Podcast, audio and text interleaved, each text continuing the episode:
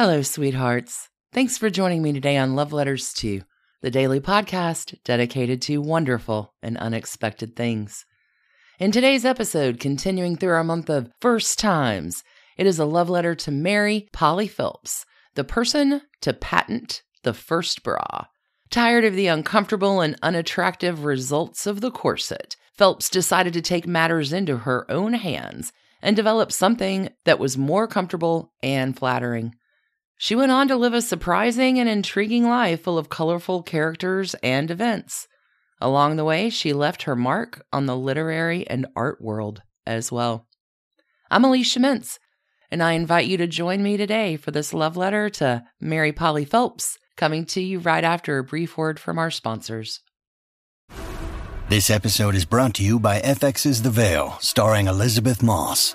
FX's The Veil is an international spy thriller that follows two women as they play a deadly game of truth and lies on the road from Istanbul to Paris and London. One woman has a secret, and the other has a mission to reveal it before thousands of lives are lost. FX's The Veil, now streaming, only on Hulu. Look, Bumble knows you're exhausted by dating. All the must not take yourself too seriously and 6 1 since that matters. And what do I even say other than hey? well, that's why they're introducing an all new Bumble with exciting features to make compatibility easier, starting the chat better, and dating safer. They've changed, so you don't have to. Download the new Bumble now.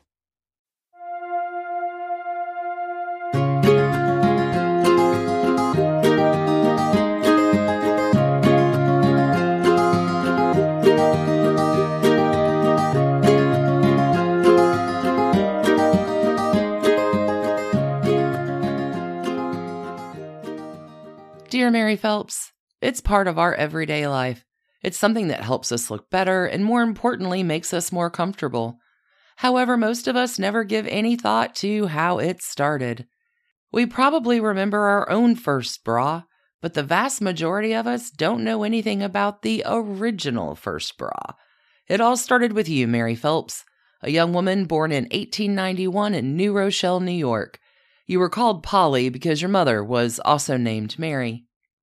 You were from an affluent family and spent your time going between your estates in Manhattan, Watertown, Connecticut, and New Rochelle. You were also fortunate enough to spend a lot of time overseas. Polly, you were even one of the debutantes presented to King George V in 1914. Your lifestyle gave you many occasions to dress in fancy gowns. You, like all other high society women of your time, wore a corset which at the time was stiffened with whalebone and a restrictive covering. During the 1910 debutante season, while getting ready to attend one of the many debutante balls, you really didn't like how the corset flattened your large breasts and forced them together into a single mono bosom. We know this today as the uniboob.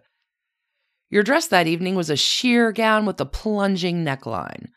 Polly, you remembered the corset cover as a box like armor of whalebone and pink cordage poked out from under the gown. Unhappy with the look and feel, you called your personal maid Marie and told her to bring you two pocket handkerchiefs, some pink ribbon, and needle and thread. And then you developed the first bra out of handkerchiefs and ribbon.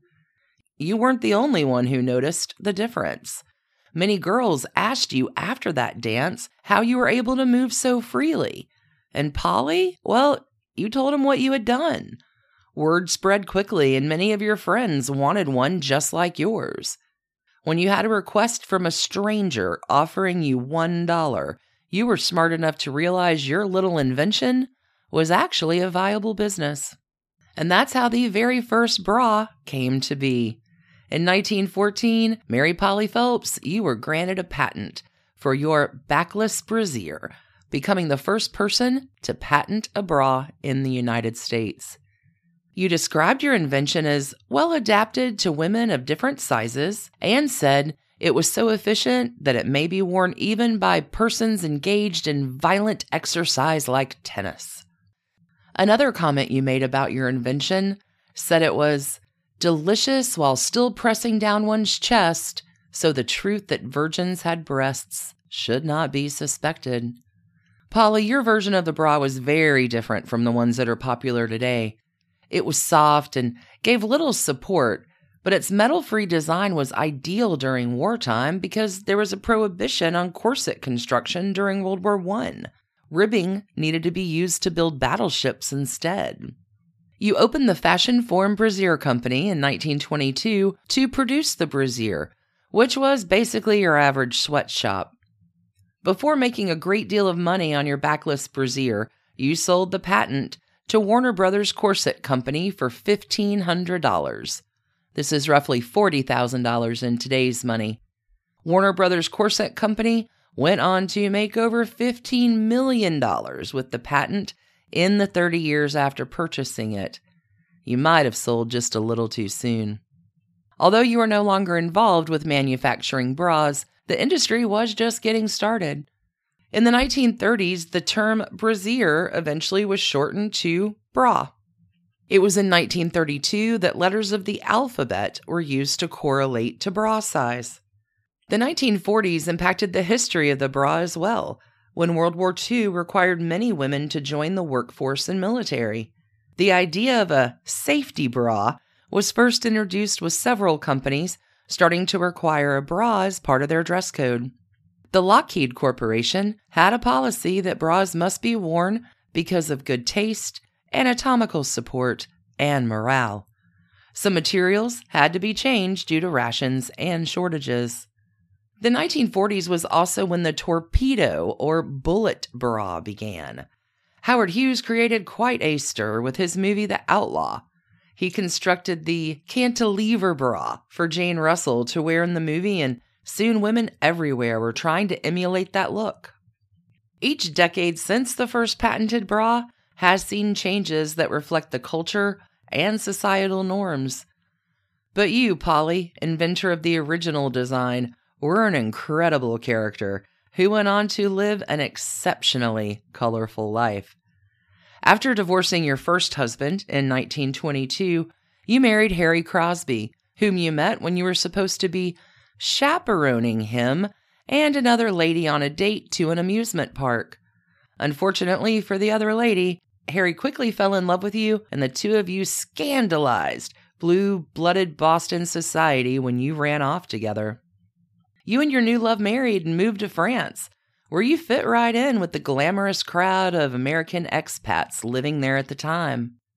Not surprisingly, you had a very active social life, an open marriage, and embraced the artistic and bohemian lifestyles. You once described your decadent lifestyle during that time by saying that you and Harry drank oceans of champagne and used opium, cocaine, and hashish. Harry decided that the name Polly really didn't fit your elegant, theatrical, and decadent lifestyle and encouraged you to change it. After he initially suggested clitoris, spelled with a Y, you eventually agreed upon Caresse. Notably, you did later name your dog Clitoris with a Y. In 1927, you and Harry founded Black Sun Press and set up a shop on the Rue Cardinal. Black Sun Press published early works of authors who later became famous, including Henry Miller, D.H. Lawrence, Kay Boyle, James Joyce, and Ernest Hemingway. The Black Sun Press was a perfect vehicle to publish both your poetry and the sonnets Harry wrote for you. You were very close friends with Max Ernst, the surrealist painter, and he agreed to provide the drawings for your books. In 1928, wanting an escape from the city, you two restored an old mill north of Paris and called it La Moulin de Soleil, the Sun Mill. Never boring, you kept many exotic animals, including a cheetah and a python, in keeping with your extravagant lifestyle and choices. After a scandalous affair with a 20 year old he named the Fire Princess, Harry was found dead alongside his girlfriend in a New York City apartment. Your free spending, champagne drinking, flamboyant lifestyle was over. Caresse, you continued to live in Paris and in 1932 founded the Crosby Continental Editions paperback company, where you published Hemingway, Faulkner, Dorothy Parker, Henry Miller, and Anais Nin.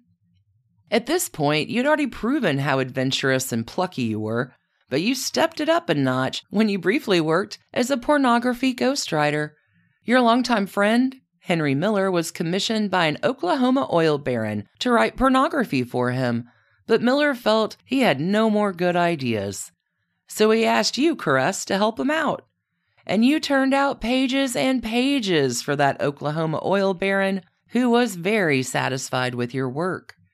In your later years, you split your time between a plantation in Bowling Green, Virginia, your apartment in New York City, and a home in Washington, D.C.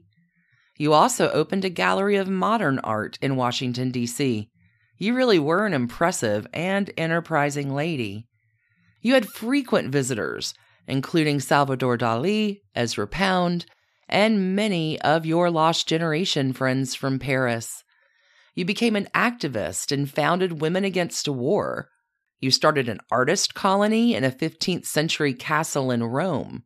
In 1953, you wrote and published your autobiography, The Passionate Years. Caresse Crosby, you died on January 24th, 1970, at the age of 78 from complications from pneumonia. In your obituary, Time magazine described you as the literary godmother to the lost generation of expatriate writers in Paris.